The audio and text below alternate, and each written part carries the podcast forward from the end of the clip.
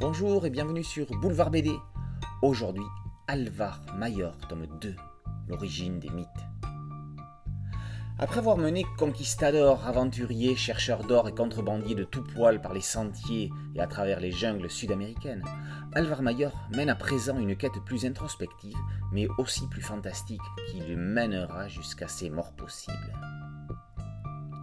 Alvar Mayor est un Indiana Jones nonchalant.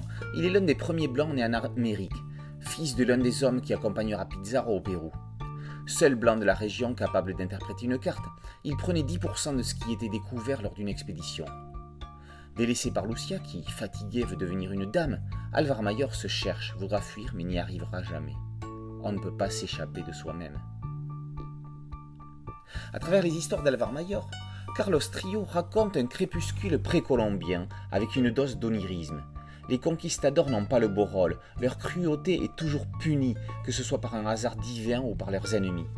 Trio n'hésite pas à montrer leur violence, mais il instille une moralité en avance sur son temps pour une série datant de la fin des années 70. Enrique Breccia est le fils de son père Alberto.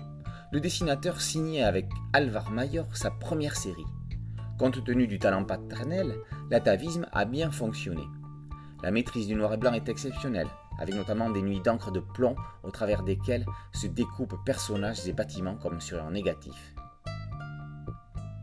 Alvar Mayor, c'est 57 histoires parues entre 1977 et 1983. En deux volumes, les éditions Ilatina en ont ressorti 37. Il devrait donc rester de quoi faire un troisième volume pour clore ce qui serait une trilogie. Qu'est-ce qui différencie vraiment un rêve de la réalité et où finit l'un pour que commence l'autre dit Alvar Mayor. Cette confusion entretenue fait de cette série un recueil de contes et légendes envoûtants, invitant au voyage dans l'espace et dans le temps. Alvar Mayor, tome 2, L'origine des mythes, par Trio et Breccia, et paru aux éditions Ilatina. Boulevard BD, c'est un podcast audio et une chaîne YouTube.